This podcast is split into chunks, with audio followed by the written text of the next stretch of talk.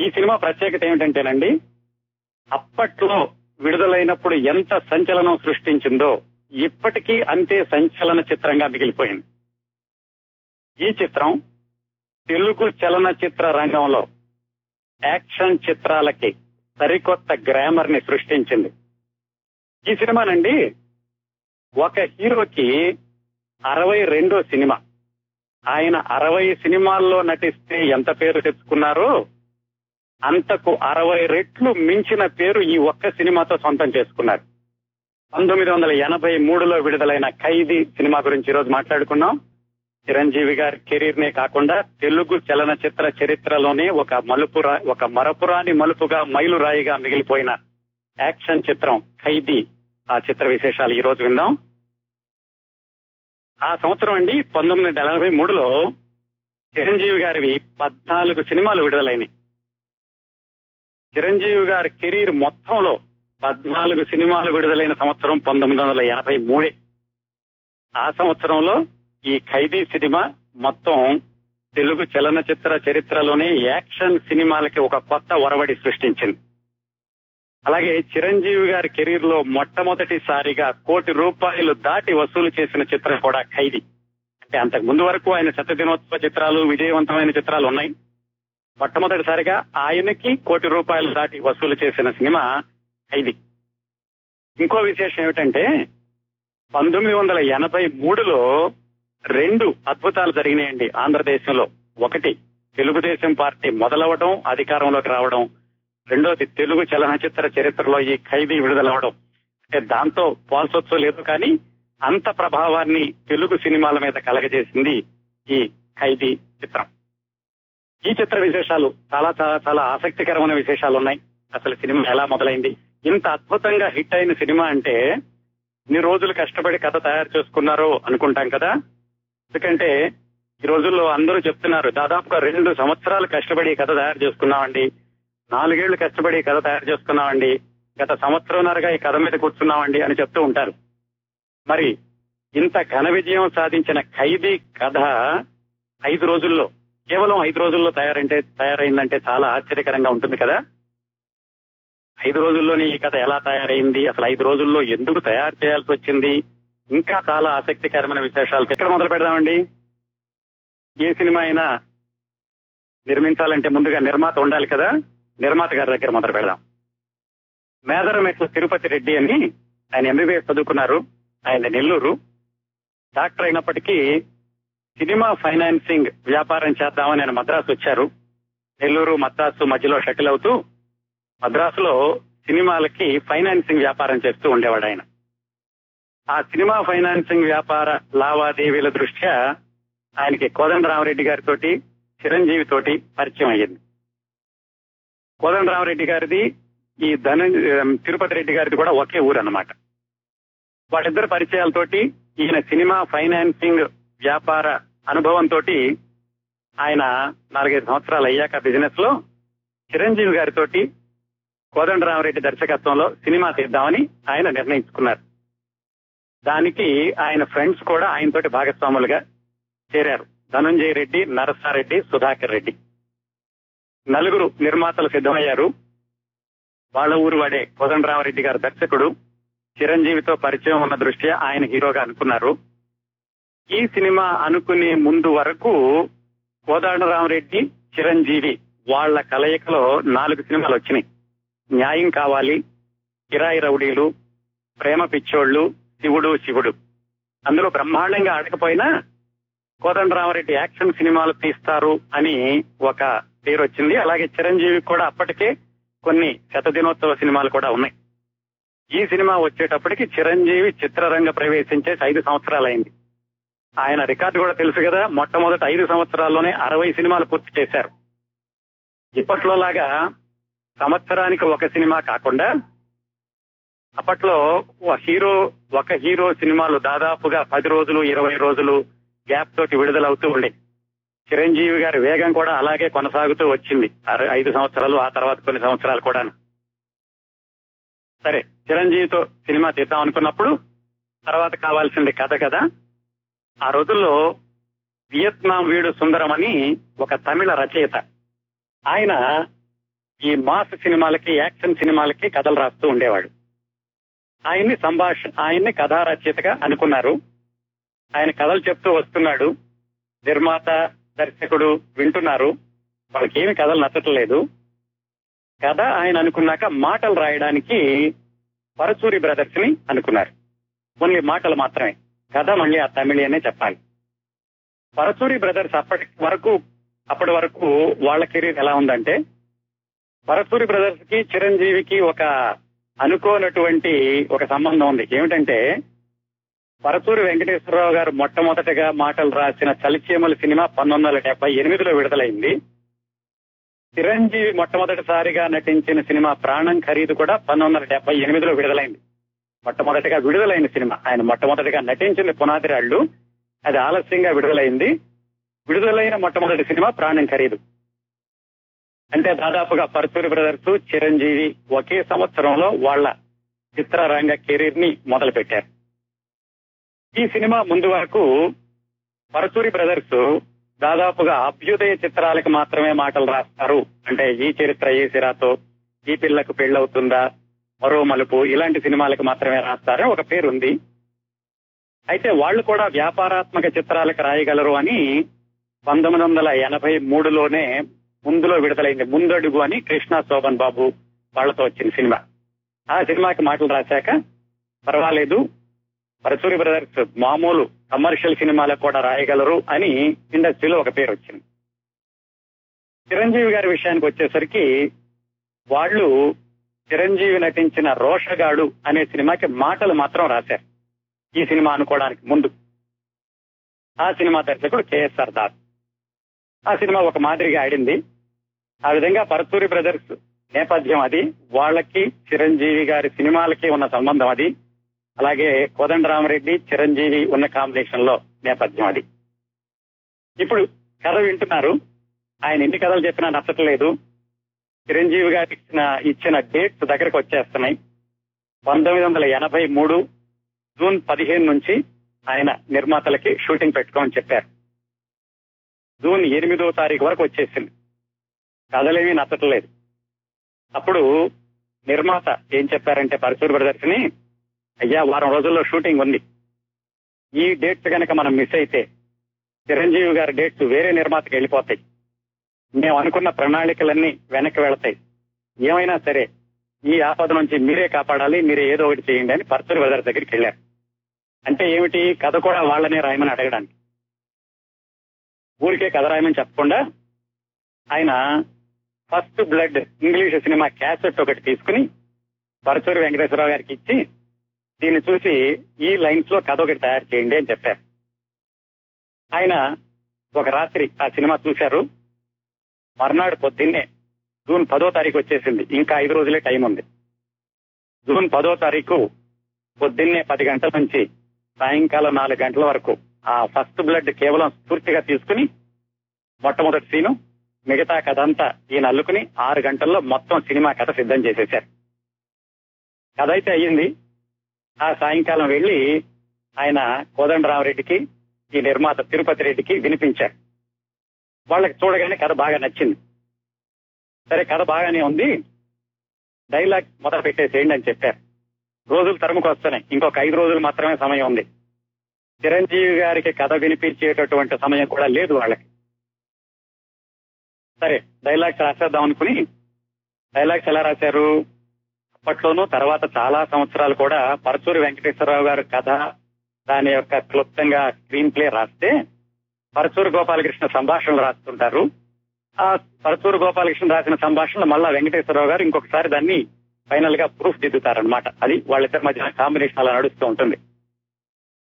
సరే ఈ ఖైదీ కథ అనుకున్నాక పరచూరు వెంకటేశ్వరరావు గారు స్క్రీన్ ప్లే రాయడం మొదలు పెట్టారు ఇంకో చిన్న విశేషం ఏమిటంటే ఆ రోజుల్లో వీళ్ళిద్దరూ పరచూరు బ్రదర్స్ ఇంకా మద్రాసులో సెటిల్ కాక ముందు సినిమాలకు పనిచేసేటప్పుడు వీళ్ళు నూతన్ ప్రసాద్ ఇంటి పైన ఉండేవాళ్ళు. నూతన్ ప్రసాద్ గుర్తుండే ఉంటాడు కదా స్వర్గీయ నూతన్ ప్రసాద్ అనే క్యారెక్టర్ యాక్టర్ నిజానికి నూతన్ ప్రసాద్ పరచు వెంకటేశ్వరరావు గారు హైదరాబాద్ నుంచే మిత్రులు నాటకాల మిత్రులు. ఆ పరిచయం తోటి నూతన్ ప్రసాద్ అప్పటికే సినిమాల్లో బాగానే స్థిరపడ్డారు. ఆయన ఇంటి పైన వీళ్ళు ఉంటూ ఉండేవాళ్ళు పరచూరు గారు వాళ్ళ ఇంటి పైన కూర్చుని ఒక రూమ్లో పరచూరు వెంకటేశ్వరరావు గారు రాత్రిపూట స్క్రీన్ ప్లే రాయడం. పగలు గోపాలకృష్ణ గారు ఆ ప్రతి సీన్కి కూడా సంభాషణలు రాయడం. అలా పదకొండు పన్నెండు పదమూడు మూడు రోజుల్లో మొత్తం సంభాషణ అంతా సిద్ధం చేశారు. ఎలా ఉంటుందంటట పరసూరు వెంకటేశ్వరరావు గారు నూతన ప్రసాద్ ఇంటి పైన ఉంటే బాగా దోమలు కుట్టాయట వేసవికాలం. ఆ దోమల వారి నుంచి తప్పించుకోవడానికి ఆయన కిందకు వచ్చి కింద ఒక ఏసీ రూమ్లో ఉంటే ఏసీ రూమ్లో ఉండేవాళ్ళు. అయితే పని లేకుండా ఏసీ రూమ్లో పడుకోవడం ఇష్టం లేక రాత్రిపూట ఆ ఏసీ రూమ్లో కూర్చుని ఆయన స్క్రీన్ ప్లే రాస్తూ ఉండేవాడు. దీంట్లో ఎంత డీటెయిల్డ్గా రాశారంటే అంటే వాళ్ళు కథ రాసేటప్పుడే వాళ్ళు ఊహించినటువంటి విధానం. ఆ అమ్మాయి కట్టెను తీసింది. వేళ్ళ మీద వెలుగు కిరణాలు ప్రసరించాయి. అంత డీటెయిల్డ్గా రాసేవాడు వెంకటేశ్వరరావు గారు. పొద్దున్నే గోపాలకృష్ణ గారు దానికి సంభాషణ రాయడం. పదకొండు పన్నెండు పదమూడు అయిపోయింది. ఇంకా పద్నాలుగో తారీఖు ఒక్క రోజే ఉంది మధ్యలో. పదిహేనో తారీఖు షూటింగ్ మొదలు పెట్టాలి. పద్నాలుగో తారీఖుని పరసూరి వెంకటేశ్వరరావు గారు ఆ డైలాగ్స్ని చూసి వాటికి తుది మెరుగులు దిద్ది స్క్రిప్ట్ అయిపోయింది అనుకున్నారు అంతవరకు చిరంజీవి గారికి వినిపించలేదు. ఆయన వేరే చోట ఎక్కడో షూటింగ్లో ఉన్నారు. ఈ మధ్యలో ఇంకొక చిన్న మార్పు ఏమో జరిగిందంటే ఈ నిర్మాత తిరుపతి రెడ్డి కూడా ఈ కథా చర్చల్లో పాల్గొని చాలా మార్పులు చేశారు. వీళ్ళు మొట్టమొదటిసారిగా రాసుకున్న కథ ఇప్పుడు మనం చూస్తున్న ఖైదీ కథకి ఒక యాభై శాతం వేరేగా ఉంటుంది. మొట్టమొదటిగా వాళ్ళు రాసుకున్నది ఏంటంటే చిరంజీవిని ఒక పల్లెటూరు అబ్బాయిగా చూపించారు. మెయిన్ ప్రధాన అంశం అదే. అమ్మాయిని ప్రేమించడం తండ్రి ఒప్పుకోకపోవడం ఈ హీరో తండ్రిని చంపించేయడం అక్కడి నుంచి ఒకటి తర్వాత ఒకటి హీరోకి సంబంధించిన వాళ్ళని చంపించుకుంటూ వెళ్తే ఇతని పగ పెంపొందించుకోవడం జైలుకి వెళ్ళడం వెనక్కి రావడం ఇతను చంపేసేయడం. మొత్తానికి కథ అదే కానీ దాని నేపథ్యం మాత్రం మొట్టమొదటిగా అనుకున్నప్పుడు చిరంజీవిని ఒక పల్లెటూరు అబ్బాయిగా అనుకున్నారు. పల్లెటూరు అబ్బాయిగా ఉండి ఈ ధనవంతుల అమ్మాయిని ప్రేమించేసరికి హీరో తండ్రిని చంపించేసి ఆ బాకీ తీర్చడానికి హీరోని వచ్చి తన ఇంట్లో పనిచేయమని అడుగుతాడు రావు గోపాలరావు. అది మొట్టమొదటిసారిగా అనుకుంది. ఇతను ఆ ఇంటికి పాలేరుగా వెళ్ళినప్పుడు అక్కడంతా హాస్యం సీనులు రాసుకున్నారు. ఆయన ఏదో ఇల్లంతా సున్నం వేస్తుంటే రావు గోపాలరావు కూడా సున్నం వేయడం ఇట్లాగే హాస్యంగా రాసుకున్నారు. ఇదంతా చూశాక నిర్మాత చెప్పారట ఏమండి ఇది పగ ప్రతీకారం ప్రధానాంశంగా నడవాలి. ఈ ప్రేమ అనేది ద్వితీయాంశంగా ఉండాలి అది ముందుకు రాకూడదు. అలాగే చిరంజీవిని పాలేరుగా చూపిస్తే ప్రేక్షకులు ఆ చిరంజీవిలో పెరిగేటటువంటి పగని అంతగా వాళ్ళు ఆస్వాదించలేరు అందుకని బ్యాక్ డ్రాప్ మార్చేసేయండి. చిరంజీవిని పల్లెటూరు మనిషిగా కాకుండా కాలేజీ స్టూడెంట్గా చూపించండి. అక్కడ అబ్బాయి అమ్మాయి ప్రేమించుకున్నట్టుగా వాళ్ళు ఊరొస్తుంటే వాళ్ళ నాన్న చూసినట్టుగా పగ ప్రతీకారం దాన్ని ఎక్కువగా హైలైట్ చేస్తూ కథ రాయండి అని నిర్మాత సజెస్ట్ చేశారు. ఆ సలహా పేరుకు పరచూరి బ్రదర్స్ కథ మార్చడం దానికి అనుగుణంగా సంభాషణ రాయడం జరిగింది. సినిమాకి ఖైదీ అన్న పేరు కూడా నిర్మాత తిరుపతి రెడ్డి గారే చూపించారట. ఆ విధంగా ఐదు రోజుల్లో సినిమా కథ అనుకోవడం దానికి సవరణలు చేయడం తర్వాత దాన్ని మళ్ళీ తిరగరాయడం మూడు రోజుల్లో సంభాషణ రాయడం నాలుగో తారీఖు నాలుగో రోజు అయిపోయి ఐదో రోజున జూన్ పదిహేను పంతొమ్మిది వందల ఎనభై మూడు షూటింగ్కి వెళ్ళిపోవడం జరిగింది. ఇంత కథ జరిగిందండి. ఈ సినిమా మొదలవడానికి వారం ముందు. సినిమా షూటింగ్ సమయంలో ఏం జరిగింది? సినిమా అయిపోయాక ఎలాంటి ప్రతిస్పందన వచ్చింది? ఈ సినిమా సృష్టించినటువంటి రికార్డులు. అలాగే ఈ కథ రాసేశాక పరసూరి బ్రదర్ చాలా సంవత్సరాల తర్వాత ఒకసారి వెనక్కి తిరిగి చూసుకుంటే వాళ్ళకి ఈ కథలో చాలా అద్భుతమైనటువంటి అంశాలు కనిపించినాయట. ఇవన్నీ పరచూరి గోపాలకృష్ణ గారు ఆయన రాసుకున్నటువంటి పిహెచ్డి పుస్తకంలో రాశారు. ఆ విధంగా సినిమా కథ ఐదు రోజుల్లో తయారైంది ఖైదీకి. షూటింగ్ జూన్ పదిహేను పంతొమ్మిది వందల ఎనభై మూడు. మద్రాసులో ఉదయం తొమ్మిది ఎనిమిది గంటలకి ఒక లాన్లో మొదలైంది. మొట్టమొదటి దృశ్యం ఏమిటంటే వాళ్ళు చిత్రీకరించింది. ఇందాక మొట్టమొదటిలో మనకు పాట విన్నాం చూడండి. విశ్వామిత్రుడు మేనక వాళ్ళ మీద చిత్రీకరించినటువంటి ఆ నృత్య నాటకానికి సంబంధించిన పాట. ఆ పాట అవగానే వచ్చేటటువంటి ఒక దృశ్యాన్ని వీళ్ళు ప్రారంభ షూటింగ్ దీనిగా చిత్రీకరించారు. మొట్టమొదటి ముహూర్తం షాట్గా చిత్రీకరించారు. అదేంటంటే చిరంజీవి మాధవి అనుకోవడం అమ్మాయి సినిమా రమ్మండం ఇతనేదో నువ్వు ప్రేమిస్తే వస్తాను లేకపోతే నేను కరెక్ట్గా చెప్తే వస్తానండం ఆ సంభాషణని ముహూర్తం షాట్గా చిత్రీకరించారు. ముహూర్తం అయిపోయింది. ఆ మధ్యాహ్నం ఉదయం పూట ముహూర్తం అయిపోయాక మధ్యాహ్నం జైలు దృశ్యాలను చిత్రీకరిద్దాం అనుకున్నారు. అయితే కోదండరామరెడ్డి గారు అనుకున్నారట ఇదేమిటి సెంటిమెంటల్గా మొట్టమొదటి రోజే జైలు సీన్లు తీయడం ఏమిటి అని? కాకపోతే మిగతా వాళ్ళందరూ కలవడం మిగతా యాక్టర్స్ సాంకేతిక నిపుణులు అందరికీ డేట్లు కలవడంతో ఆ రోజే జైలు సీను తీద్దామని మొదలుపెట్టారు. అందులో చిరంజీవి గారిది స్టూడెంట్ పల్లెటూరు నుంచి వెళ్ళి చదువుకున్న స్టూడెంట్ కదా. అందుకని ఆ ఖైదీ వేషం వచ్చేసరికి ఆయనకి మామూలుగా పల్లెటూరు నుంచి వచ్చిన అబ్బాయి కాబట్టి చొక్కా ప్యాంటు వేద్దామని ముందుగా కాస్ట్యూమ్స్ రెడీ చేశారు. సరే ఆయన షూటింగ్ వచ్చారు. ఆ షూటింగ్ వచ్చి చూశారు. ఏమిటంటే కై చొక్కా ప్యాంటు మామూలుగా ఉంది. అప్పుడు చిరంజీవికి ఒక ఐడియా వచ్చిందట. ఏమిటి ఖైదీ అంటే ఏదైనా కొంచెం విభిన్నంగా ఉండాలి కదా. మామూలుగా ప్యాంటు షర్టు ఉంటే ఆ క్యారెక్టర్ ఎలివేట్ అవ్వదు వెరైటీగా చూపిద్దామని ఆయన కోదండరామరెడ్డి గారితో చెప్పారట. ఇది కాదు సార్ మనం ఏదైనా కొత్త రకంగా డ్రెస్ తీసుకుందాం అంటే ఆయన నువ్వే చెప్పు చిరంజీవి అని అడిగారట. ఆయనకి సడన్గా ఒక ఆలోచన వచ్చి నాకు ఒక గంట టైం ఇవ్వండి అని చెప్పి వాళ్ళ ఇంటికి కబుర్ చేసి ఒక నల్ల ప్యాంటు టీ షర్ట్ తీసుకురమ్మని చెప్పి అది తీసుకొచ్చాక ఆ టీ షర్ట్ చేతులు కత్తిరించేసి నల్ల ప్యాంట్ వేసుకుని టీ షర్ట్ టక్ చేసి దాని మీద బెల్ట్ పెట్టుకున్నారు. ఇప్పుడు తెలుసు కదా మీకు ఖైదీ అనగానే చిరంజీవి గారు ఆ డ్రెస్సే గుర్తు వస్తుంది ప్యాంట్ లోపలికి వచ్చిన టీ షర్ట్ చేతులు లేని టీ షర్ట్ దాని మీద బెల్ట్. ఈ విధంగా దానికి ఒక సింబాలిక్గా వచ్చినటువంటి డ్రెస్ కూడా చిరంజీవి గారు ఓన్గా అనుకుని తయారు చేసినటువంటిదట.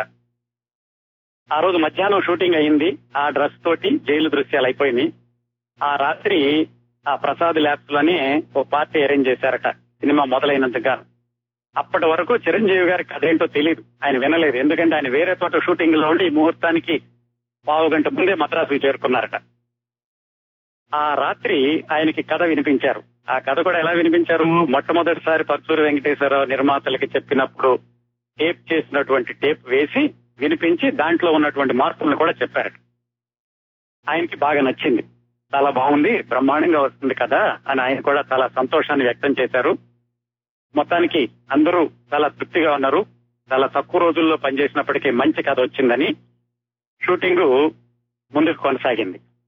షూటింగ్లో చాలా భాగం అంటే ఆ పల్లెటూరి సీన్లు అవన్నీ కూడా నెల్లూరు దగ్గర రేబాల అని ఒక ఊరుంది. ఆ ఊళ్ళో షూటింగ్ చేశారు. పతాక సన్నివేశాలను మాత్రం మద్రాసు దగ్గర పోరూరు అని ఆ ఊళ్ళో షూటింగ్ చేశారు. ఈ అడవిలో దృశ్యాలు అడవిలోకి వెళ్ళడం చిరంజీవి అక్కడ దాక్కోవడం అక్కడ వీళ్ళు ఎదురవ్వడం ఈ సీన్లన్నీనేమో తలకోన తలకోన ఫారెస్ట్ అంటే చాలా ఫేమస్ కదా చిత్తూరు జిల్లాలో. అక్కడ ఆ సీన్లన్నీ షూటింగ్ చేశారు. షూటింగ్ అంతా అయిపోయింది. సినిమా అంతా చాలా బాగా వచ్చింది అనుకున్నారు ఇందాక చెప్పాను కదా ఈ కథలో పరసూరి బ్రదర్స్కి చాలా సంవత్సరాల తర్వాత వెనక్కి తిరిగి చూసుకుంటే శాస్త్రీయమైనటువంటి చాలా సూత్రాలు సూత్రాలని కాదు శాస్త్రీయమైనటువంటి కొన్ని ఆ, ఎలా రాయాలి కథ అనే దానికి కొన్ని పాయింట్లు వీళ్ళ కనపడినాయట. అదేమిటంటే అగ్ని పురాణం అనే పుస్తకంలో నాకు తెలీదు నేను ఎక్కువ పూర్తిగా చదవలేదు అగ్ని పురాణాన్ని ఇది పరశురి గారు చెప్పిన మాటే. అగ్ని పురాణంలో కథ అంటే ఎలా ఉండాలి అని ఒక శ్లోకం ఉందటండి. అదేంటంటే భయానకం సుఖపరం గర్భేశ కరుణోరస అద్భుతోంతే సుక్లుప్తార్థో నోదోత్త సా కథానిక అని ఒక శ్లోకం ఉంది. దాంట్లో ఏంటంటే కథ అనేది ఎలా ఉంటే పాఠకులని ఉప్పి ఉప్పించవచ్చు అనడానికి ఒక ఉదాహరణ చెప్పా. దీని అర్థం ఏంటంటే భయానకం సుఖపరం. కథ మొదలయ్యేటప్పుడు భయానక రసంలో ఉండాలి. ఆ భయానక రసం సుఖంగా ఉండాలట. భయానక రసం సుఖంగా ఎలా ఉంటుందండి? ఈ ఖైదీ సినిమా మొట్టమొదట్లో ఏమిటి? చిరంజీవి పోలీస్ స్టేషన్ నుంచి తప్పించుకుని పోలీస్ అందరినీ తన్నుకుంటూ పోలీసులు కాలిస్తుంటే గాయపడి తప్పించుకోవడం. ఇది కదా? అది భయానకంగా ఉంటుంది. అయితే చూసే ప్రేక్షకుడికి అతను పోలీసుల చేతిలో పడకుండా ఎలా తప్పించుకుంటాడు అనేది చూస్తూ ఉంటాడు. అలాగే చివరికి తప్పించుకోవడం అనేది ఆ హీరో తప్పించుకున్నాడని ప్రేక్షకులకి సుఖంగా అనిపిస్తుంది. హీరో తర్వాత కథ జరగడానికి సుఖంగా ఉంటుంది. ఆ విధంగా భయానకం సుఖపరం అన్నదానికి కరెక్ట్గా సరిపోయింది వాళ్ళు రాసుకున్నటువంటి మొట్టమొదటి సీన్లు తర్వాత గర్భేచ కరుణో రస కథ మధ్యలో కరుణ రసం ఎక్కువగా ఉండాలట.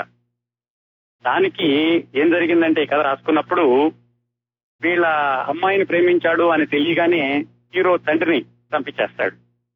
హీరో తండ్రి చనిపోగానే హీరోకి ఆ తన పొలాన్ని ఒక కౌలుకిచ్చి హీరో ఆ పొలంలో దున్నుకుంటూ ఉంటే వాళ్ళక్క సహాయం చేస్తుంటే ఈయన మళ్ళా విలన్ అతనికి ఇబ్బందులు పెట్టడం వాళ్ళ అక్కను కూడా కొన్ని పరిస్థితులు వాళ్ళ అక్కను చంపేసి ఆ నేరాన్ని హీరో మీద వేయడం ఆ తర్వాత హీరోకి ఆశ్రయం ఇచ్చినటువంటి డాక్టర్ను కూడా చంపేయడం ఇవన్నీ కూడా ఏమిటంటే ప్రేక్షకుల్లో ఆ పాత్ర మీద అనుభూతిని కలిగిస్తాయి కరుణ రసాన్ని పెంపొందిస్తాయి. ఆ విధంగా కథ మధ్యలో కరుణ రసం తర్వాత అద్భుతం అంతే. తర్వాత అద్భుత రసం చిట్టు చివరిలో ఇతను బయటకు వచ్చి వీళ్ళని చంపేసేయడం సుక్లుప్త అర్థం చాలా క్లుప్తంగా ఉండాలి సంభాషణలు కూడాను. అర్థం అయ్యేలాగా ఉండాలి. ఈ సినిమా ముందు వరకు పరసూరి బ్రదర్ పెద్ద పెద్ద డైలాగులు రాస్తుండేవాడు. ఈ సినిమాలోనే వాళ్ళు చాలా క్లుప్తంగా సటిల్గా సంభాషణలు రాయడం మొదలు పెట్టామని వాళ్ళే చెప్పుకున్నారు. ఇదంతా కథానికలో భాగంగా ఉంటే ఆ కథానిక పాఠకుడు కానీ దాన్ని చిత్రంగా చిత్రీకరించినప్పుడు ప్రేక్షకుడు కానీ బాగా నచ్చుతుంది అని వీళ్ళు కథ రాసినప్పుడు అనుకోలేదు. అదంతా అయిపోయి పరచూరు గోపాలకృష్ణ గారు ఆయన థీసిస్ రాసేటప్పుడు డాక్టరేట్కి ఇది చదివి వెనక్కి తిరిగి ఖైదీ కథనంతటిని ఒకసారి నెమరేసుకుంటే అందులో చెప్పినటువంటి కథానిక లక్షణాలన్నీ కూడా ఖైదీలో సరిగ్గా సరిపోయినాయి అని ఆయన కనిపించినాడు కొన్ని కొన్ని విషయాలండి మనకి సూత్రబద్ధంగా సైద్ధాంతికంగా విశ్లేషించలేకపోవచ్చు కానీ ఆ కథ అందరికీ నచ్చడానికి ప్రేక్షకుల్లో ఆ కథ ప్రజామోదం పొందడానికి కూడా ఆ రచయితలకు కూడా తెలియనటువంటి కొన్ని సైద్ధాంతిక నిబంధనలు అనుకోకుండా కలిసి వస్తూ ఉంటాయి. ఈ ఖైదీ సినిమాలో కూడా అదే జరిగిందనమాట ఇలాంటివన్నీ కలిసి ఇవే కాకుండా అందులో మిగతా రసాలన్నింటిని కూడా సమపాళ్ళలో రంగరించి కరెక్ట్గా చూపించడంతో అన్ని విభాగాలు చిరంజీవి గారి నటన కానీ ధైర్య దర్శకత్వం కానీ పాటలు సంగీతం ఇవన్నీ కలిసి సమపాళ్ళలో రావడంతో కథలో కూడా ఈ సూత్రాలన్నీ ఇవ్వడంతో ఆ సినిమా సూపర్ డూపర్ హిట్ అయింది. ఇవండి షూటింగ్ విశేషాలు కథ గురించి వాళ్ళు చేసిన విశ్లేషణ. ఇంకా ఈ సినిమా విడుదలైనటువంటి విడుదల అయ్యాక జరిగినటువంటి విచిత్రాలు దాని యొక్క ప్రత్యేకతలు ఈ సినిమాకి ఎంత ఖర్చు అయింది ఎంత వాళ్ళకి వెనక్కి వచ్చింది చిరంజీవి గారి కెరీర్ ఎలా వెళ్ళింది ఈ విశేషాలని ఈ సినిమా షూటింగ్ అయిపోయాక రిలీజ్ అయినప్పుడు అటండి పరచూరు బ్రదర్స్ హైదరాబాద్లో శాంతి థియేటర్కి చూడడానికి వెళితే అసలు ఈ సినిమా ప్రివ్యూ వేసినప్పుడు సినిమా థియేటర్ తర్వాత వెళ్దాం. ప్రివ్యూ వేసినప్పుడు చాలా మంది అన్నారట ఫస్ట్ హాఫ్ బాగానే ఉందండి సెకండ్ హాఫ్ కొంచెం స్లోగా ఉంది మరి సరిగా ఆడుతుందో లేదో అని చూసిన వాళ్ళందరూ చెప్పారట. అట్లాగే ఈ సినిమా విడుదలవడానికి వారం రోజుల ముందు చిరంజీవి గారిది ఇంకొక సినిమా వచ్చింది సింహాపురి సింహం అని అది సరిగ్గా ఆడలేదు. దాంతో కూడా ఈ సినిమా బిజినెస్ అవడం చాలా కష్టమైందట. అక్టోబర్ ఇరవయో తారీఖున సింహాపురి సింహం విడుదలైంది ఇరవై ఎనిమిదిన ఖైదీ విడుదలైంది ఈ ఖైదీ విడుదలైన వారం రోజులకు మళ్ళీ మంత్రి గారు వియ్యం కూడా ఇంకో సినిమా విడుదలైంది. ఇది ఆ చిరంజీవి గారి సినిమాలు విడుదలైనటువంటి సందర్భం ఖైదీ అటు ఇటు. ఈ సినిమా విడుదలైనప్పుడు పరశురి బ్రదర్స్ హైదరాబాద్లో శాంతి థియేటర్కి వెళ్ళినప్పుడు మొట్టమొదటి ఆట చూస్తుంటే చిరంజీవి దాంట్లో ఒక చోట బండి మీద నుంచుంటాడు బండి కిందకి వెళ్తే చిరంజీవి పైకి లేస్తుంటాడు.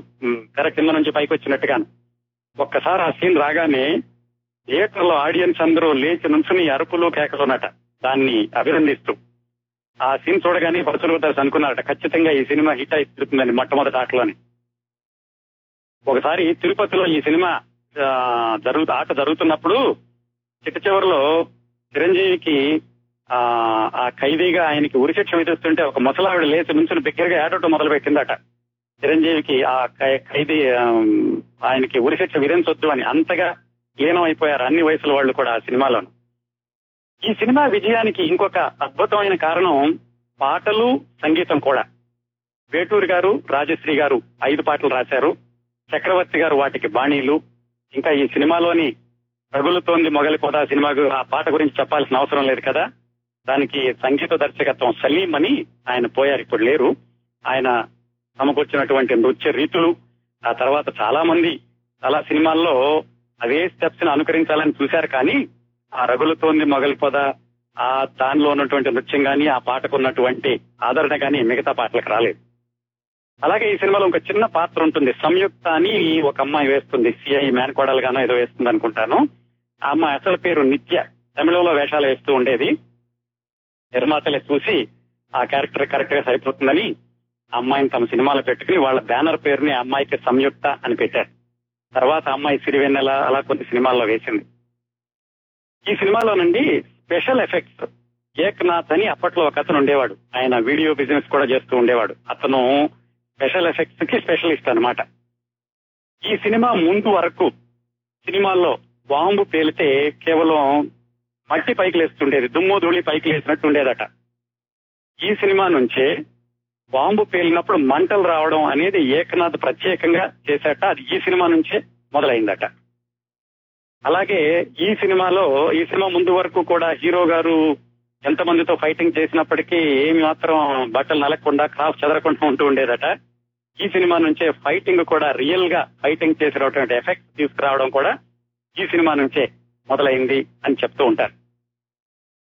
ఈ సినిమా అటండి ముహూర్తం పెట్టిన రోజునే ఇరవై ఐదు లక్షల బిజినెస్ జరిగిందట. మొత్తం బిజినెస్ అంత అవ్వలేదు ఇరవై ఐదు లక్షలు వచ్చింది.